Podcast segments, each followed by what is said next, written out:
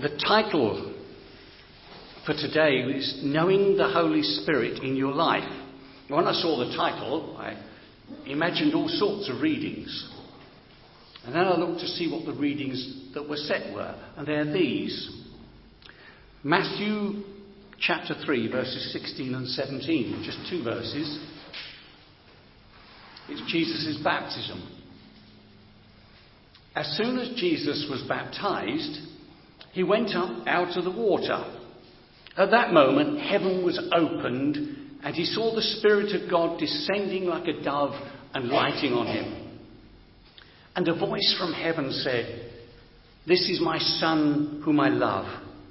With him I am well pleased. And then the next reading, uh, Colossians chapter 1, verses 24 to, well, I'm going on to 29. Now I rejoice in what was suffered for you, and I fill up in my flesh what is still lacking in regard to Christ's afflictions for the sake of his body, which is the church. I've become its servant by the commission God gave me to present to you the Word of God in its fullness. The mystery that's been kept hidden for ages and generations, but is now disclosed to the saints. To them, God has chosen to make known among the Gentiles the glorious riches of this mystery, which is Christ in you, the hope of glory. We proclaim him, admonishing and teaching everyone with all wisdom, so that we may present everyone perfect in Christ. To this end I labour, struggling with all his energy, which so powerfully works within me. Knowing the Holy Spirit in your life, I thought, how does that fit? And I ended up with three points, surprisingly. But first of all, three questions. the first one if nothing is going well in our lives, does that mean the Holy Spirit is not in us and leading us? Well, the answer is no, isn't it? Paul just talked about, I rejoice in what was suffered for you. And he goes on to talk about, to this end I labour, struggling with the energy that Christ gave him. Jesus himself just after his baptism, was led out into the wilderness, where he fasted for 40 days and was tempted and tested by the devil, who questioned his very existence. If you are the Son of God, you know. So if things are going wrong, that doesn't mean the Holy Spirit isn't in there with you in your life leading you? Well, if we don't speak in tongues, if we don't prophesy, if we don't stand out the front doing this, does that mean the Holy Spirit's not in our lives? Well, again, clearly not. What did Paul say? Are all apostles? Are all prophets? Are all teachers? Do all work miracles? Do all have gifts of healing? Do all speak in tongues? Do all interpret? No, clearly not. So, what do we need to reassure us that the Holy Spirit is in our lives if it's not things going well for us or having and being able to experience the, the gifts of the Spirit that are given to some in all sorts of different ways? Well, the three things that struck me. Uh, first, our experience tells us so. Then, more importantly, God tells us so. And equally, to me, other people tell us so. Our experience tells us so that the Holy Spirit is in our lives, sometimes through special moments. Jesus, before all that temptation, saw a dove and heard a voice at his baptism his father saying to him, well, saying to everybody, This is my son whom I love. With him I am well pleased. And we can look back on special times when we felt the nearness of our Lord and seeing Him working in and through us. And we know that Jesus is the same yesterday, today, and forever. And I, I was coming this morning with one illustration in, from me about that. And then this morning I got another, thanks to um, Google Photos, reminding me of what happened a year ago today. But, um, and in fact, both incidents have something to do with Sally Grimes. The first incident happened on Thursday. It was something that Maggie and I sort of stressed about in a way. Tuesday was very, we expected to be even more stressful. There was an awful lot to organise. It was Ron's funeral. The committal was Tuesday. It was a fairly grim affair, quite honestly. Uh, was, we had to go to Hainault in a wheelchair taxi, and Val was really physically uncomfortable and really not looking forward to what was going to get on when we got there.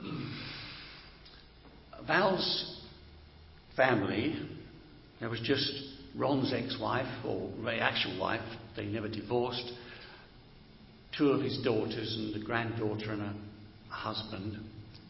They were there, hardly able to speak to Val. It was simply really a committal service, a non religious committal service, although it was actually led by a lay preacher who is a, a funeral minister, um, who would have I spoke to him beforehand, and he was thrilled to know that Ron had given his life to the Lord. But he couldn't mention that. But he could say, "I, Jesus is with me, so Jesus is here with us." And then there was the trip back, and then still looking forward to Thursday. And Thursday developed amazingly. The day we were there, I felt we should sing Amazing Grace. And Maggie had said, wouldn't it be lovely if Sally could play? Hmm. And then Joan had said, if I can do anything, yes, I will. And then when we got there at Sunnymead, or Ian Moore suggested Sunnymead, much more intimate than being, you know, the few of us who were going to be there. Could have been about 20 in the end, you think. Um, were, you know, all just, just at the front in Perry Street. So intimate and lovely at Sunnymead. So Maggie came with Val in the taxi. I went down. Oh, before that, Maggie and I had been to the church with, um, with Liz Tullett to show us everything. We'd gone down when there was the sunny days on. Actually saw Aileen there at the table playing Scrabble. And uh, she gave me the key to get in. And she was just saying, Look, it's your church. It's all part of Billericay Baptist Church. These are your cupboards, Maggie. Just open everything, look for what you want, anything you want.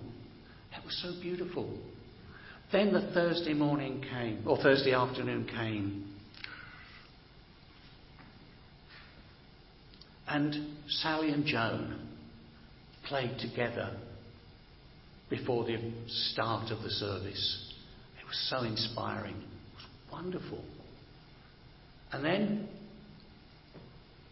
we had the service. And Sally and Joan played for Amazing Grace That lifted us so much. And a wonderful thing happened. It gets me, sorry. Tom Matters came in. I thought he was at college, so I hadn't asked him anything. But I'd prepared the service so that I could just read it through. And I was to do the eulogy, read the service. Ian Moore was preaching. That was a wonderful thing that he'd said he would. Because it was Ian who led Ron to the Lord. And when I'd asked him, as soon as we knew, when I saw him at Perry Street, could he do it? He was, yes, of course. He was going to have a busy morning at the prison, and he was going to do it. But then Tom came in. And I went up to Tom and I said, Would you mind leading the service? It's all printed here. So he had a very short time to read it through, and he led the service. It was, he, he led it wonderfully. You would not have known that he'd only got to see the words a few minutes before. He made it personal and he made it real. And then there was the thing about some refreshments afterwards. Maggie had made a couple of cakes, Kim had brought some biscuits. Uh, we had a table. And then all of a sudden, there was Kim with a tray taking the coffees around. And Joy, no, not Joyce, and uh, Sue in the kitchen. Was, was it you? Was it Joyce? Doing the washing up. Pam. No, sorry, Joyce, it wasn't you. It was Pam doing the washing up. Pam is one of the Friday morning Bible study group. And Val's bank manager was there, who was not a Christian. Val's grandson and his wife Claire, who were wonderful to Val, they were there, and they're not Christians. And Pam is a bit not quite sure where she is in it. And the gospel was preached in that service. And I was so moved. The Holy Spirit had brought everything together with all these different people for the sake of blessing Val, well, blessing all of us, but I thought particularly of those who didn't know Jesus, who were there sharing in the love of Christ that was being poured out, and that was the Holy Spirit. So that was, I, I can look back to that and know. And those of us who were there can look back to that and know the Holy Spirit was there in our lives, there on that day. Jesus was there through the Holy Spirit. And as we, did we sing it? We've already said it. Jesus is the same. Somebody prayed it. Yesterday, today, and forever. He hasn't changed. And then, uh, this morning, my phone gave me a reminder from Google rediscover this day. A year ago today, Maggie and I were on holiday in uh, Aldeburgh and we were going to visit Woodbridge. So that would be, uh, well, I was already starting to feel the pain from the tumour. I'm feeling a bit fed up with it, really. I thought it had all gone now, it appeared to be coming back. But it was all right. But we wanted to go somewhere nice, so we were going to Woodbridge. It seemed a long way off. I was getting a bit mm, uncomfortable. We came to a traffic lights, Oh, there was time for me to turn right, and I thought it was, no, no, well, I thought it wasn't. And, and there was a car coming at me. Oh, and I nearly killed us, you know. That was horrible. We got to the car park where I wanted to park. It was pay and display, that was fine. Well, it was the first bike you could go into, you didn't have to pay, but that was full. Went all around it, nowhere to play. I had to go into pay and display. We didn't have any cash and he didn't take the card. I was getting really stressed, shall we say. Poor Maggie, she had to put up with me. I was in a terrible state, really. It was all my fault. See, I'd mucked the whole thing up. Now we'd have to drive off somewhere else and find a car, somewhere to park. And we were driving up this road, and I was thinking, wherever we find a park up here, we've got to walk all the way back down. And I think Maggie, Maggie was in pain at the time. And uh, all my fault, mucked it all up. Fed up. And, you can't see on the pictures, only, but we suddenly parked outside this place called, hang on, Seckford Almshouses. A beautiful building. I just lifted you to look at it. And then there was this little, little park thing we could go and walk down part the way back into the place.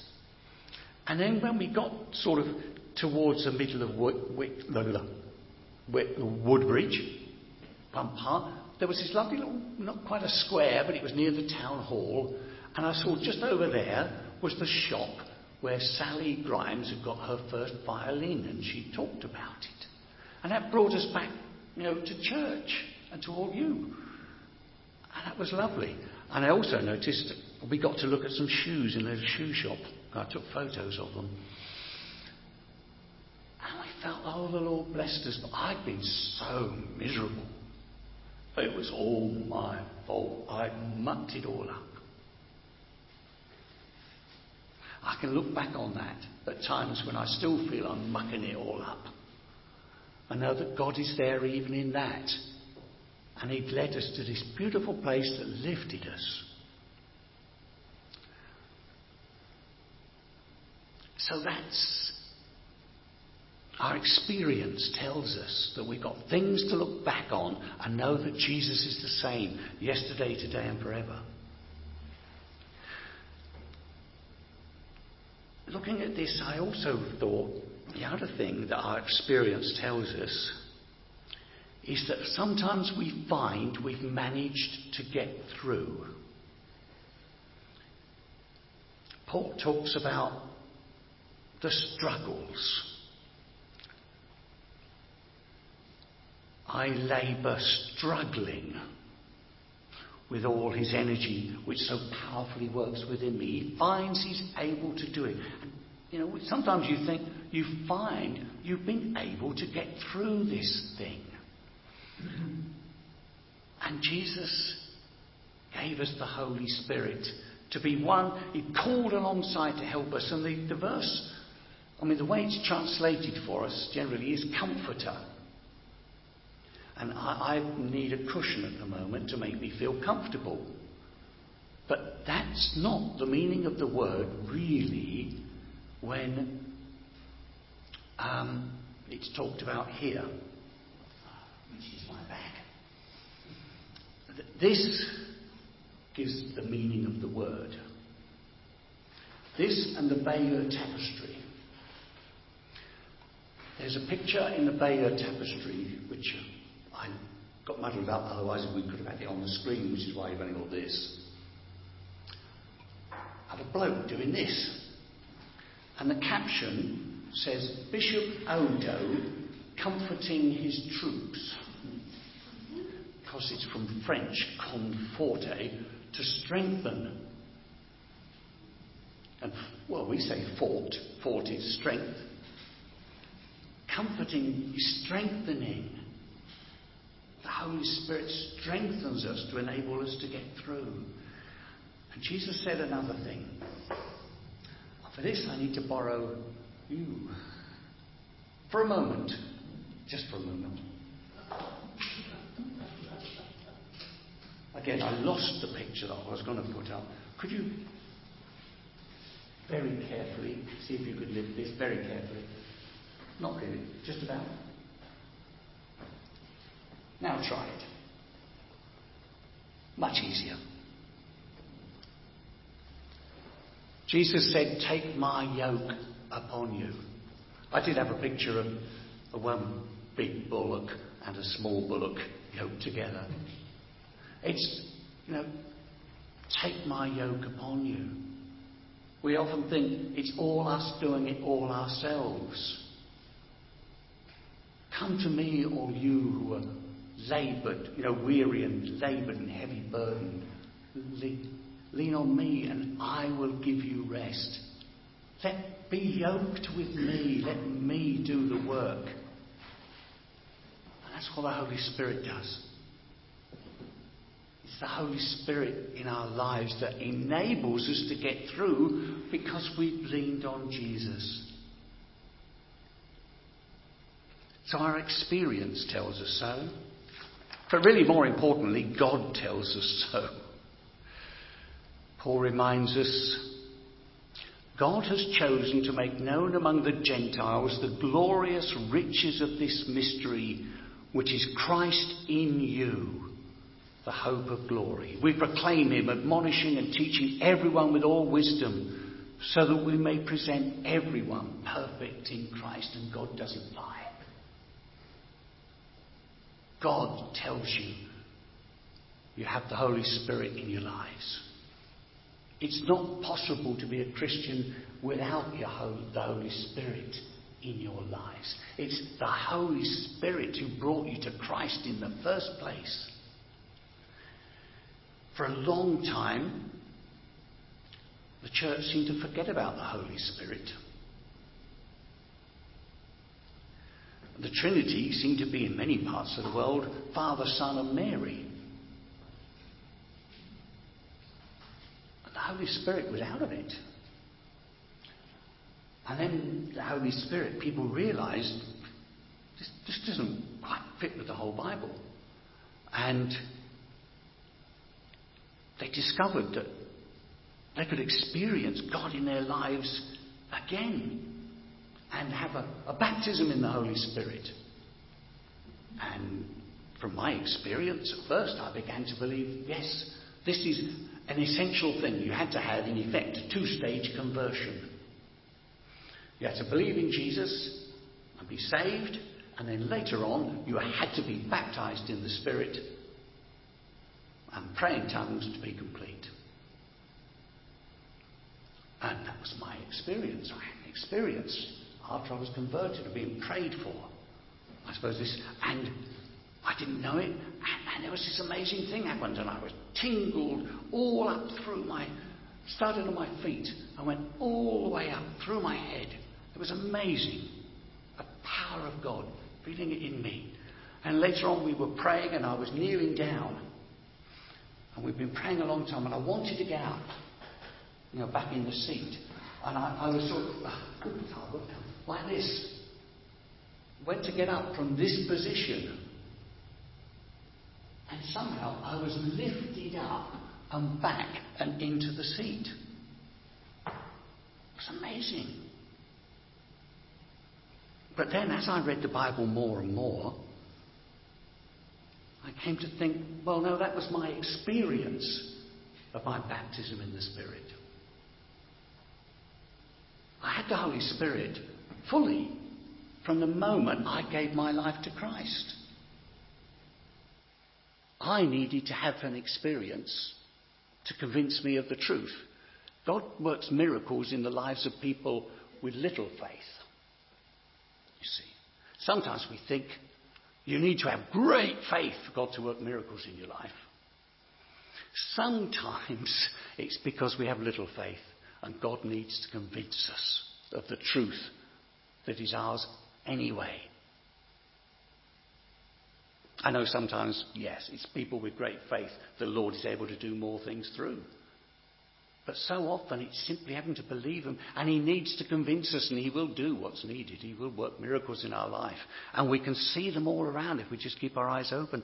God tells us the Holy Spirit is with us because Christ is in us. That, that's what all of us, that is the mystery that's been waiting so long to be made known that Holy Spirit of God was to be in all people because Christ is in us, the hope of glory, now and forever. But the other thing is that other people tell us, by point three, and our various readings point out that while, when Jesus is somewhere, it is known about. Jesus was having dinner at Levi's house. Many tax collectors and sinners were eating with him. And then when the Pharisees saw him there eating with the tax collectors, and they asked his disciples, why does he eat with tax collectors and sinners? Well, it's because he wants them to come to you know, be saved. But they knew he was there in that house. And then a bit later, Jesus entered a house, and again a crowd gathered so that he and his disciples were not even able to eat. They knew he was, people knew he was in that house. One Sabbath, when Jesus went to eat in the house of a prominent Pharisee, he was being carefully watched. One day, as he was teaching, Pharisees and teachers of the law who'd come from every village in Galilee, from Judea and Jerusalem, were sitting there. And the power of the Lord was present with him to heal the sick. Some men came carrying a paralytic on a mat and tried to take him into the house. They knew Jesus was there in that house. And Mary took a pint of about, about a pint of pure nard, an expensive perfume. She poured it on Jesus' feet and wiped his feet with, his with her hair. And the house was filled with the fragrance of the perfume. That's a lovely. So may the beauty of Jesus fill this place. You know, it, to me, it's as if that fragrance filling the house. It's the beauty of Jesus filling that house.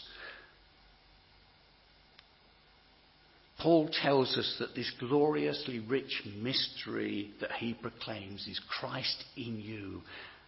And if Christ is in you, he will be seen. I was going to say it's the Holy Spirit's job to make him seen, but that sounds a bit too. it's the Holy Spirit's delight and love and purpose to make Jesus known. And if Jesus is in our lives, he will be seen in us.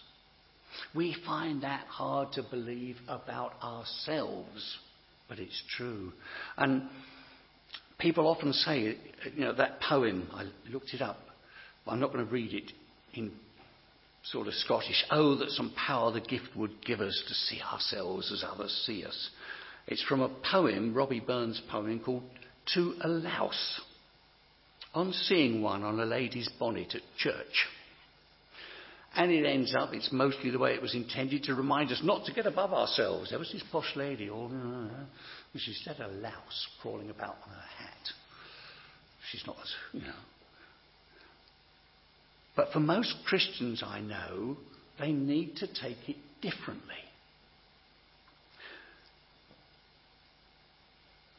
Most Christians I know don't believe really that people, other people can see Jesus in them. They think they're poor examples of what it means to be a Christian. They want to do better, but they're not very good at it. How, they can see Jesus in other people, but nobody can see Jesus in them. They're sure of it. Well, how can they know, really, unless someone tells them? Someone has to tell you. That was a blessing. You've helped me today. Oh, thank you for coming. So, really, we need to tell people when we see Jesus in them. I think I said at, uh, you know, the only little bit of preach I did at Val's, or Ron's Thanksgiving service was that Ron told everybody else how great his mum was,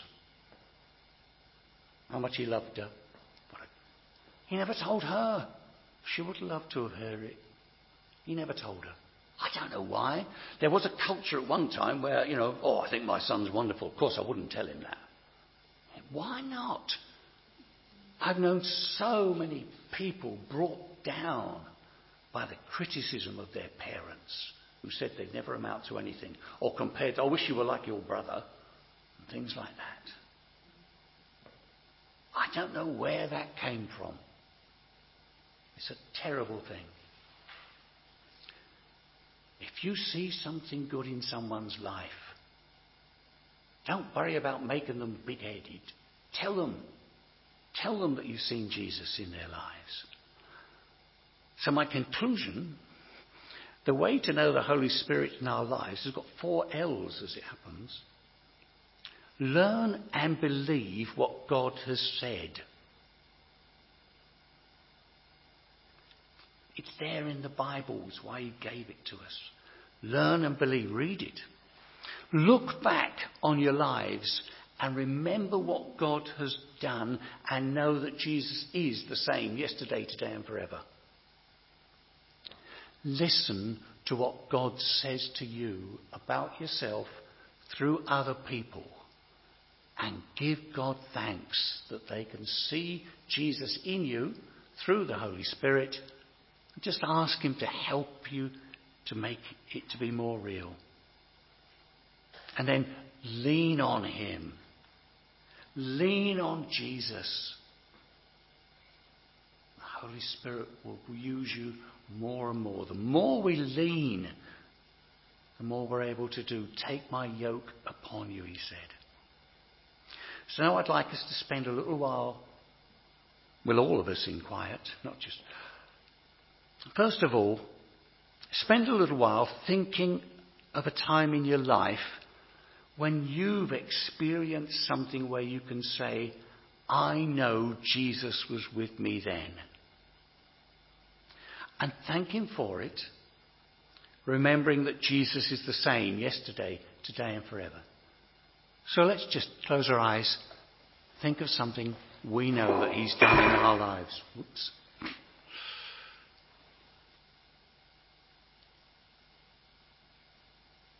Thank you, Jesus, for that time when the Holy Spirit showed you, showed us that you were real in our lives. And thank you that you are the same yesterday and today and forever. And what you were then, you are now. And think of something in the Bible that tells you that Jesus is in your life today. Thank Him for it. And when you go back, read it again. Go back to that passage in the Bible that struck you once and let it strike you again. Thank you, Jesus, that we have the Bible written for us by people who, through the Holy Spirit, were inspired to speak the words, to show you to us, and to bring glory to our Father. And let's think of something in someone else in the congregation where you could see Jesus at work in them. Someone who helped or encouraged you. Thank Him for them. And when you can, tell them. They may need encouraging as much as you. The importance of encouragement is, is mentioned 40 times in the New Testament. And we're told to encourage one another. So let's think of some way we can encourage someone else to know that Jesus is in their lives, that the Holy Spirit has made him real. I thank you, Lord Jesus, that from the first day that Maggie and I came down those steps in the corner, right up until now, we've been encouraged by the members of this congregation in so many ways that we're enabled to believe that you are in our lives. And because you are in their lives, they've enabled us and encouraged us. Thank you, Lord Jesus, that you are working in the lives of everyone here by your Holy Spirit to bring glory to our Father, to bring His kingdom into our lives and into the lives of the people around us, our neighbours, people we work with, and our families. Let's pray the Lord's Prayer together. It's got everything in it. Our Father, who art in heaven, hallowed be thy name. Thy kingdom come. Thy will be done on earth as it is in heaven. Give us this day our daily bread and forgive us our trespasses as we forgive those who trespass against us. And lead us not into temptation, but deliver us from evil. For thine is the kingdom, the power, and the glory for ever and ever. Amen. And the words were old fashioned. We don't generally say thee and thou and thine anymore. But in a way, the very fact of praying it and saying it that way reminds us that we're one with the church from way back then. That Jesus is the same yesterday, today, and forever. Amen.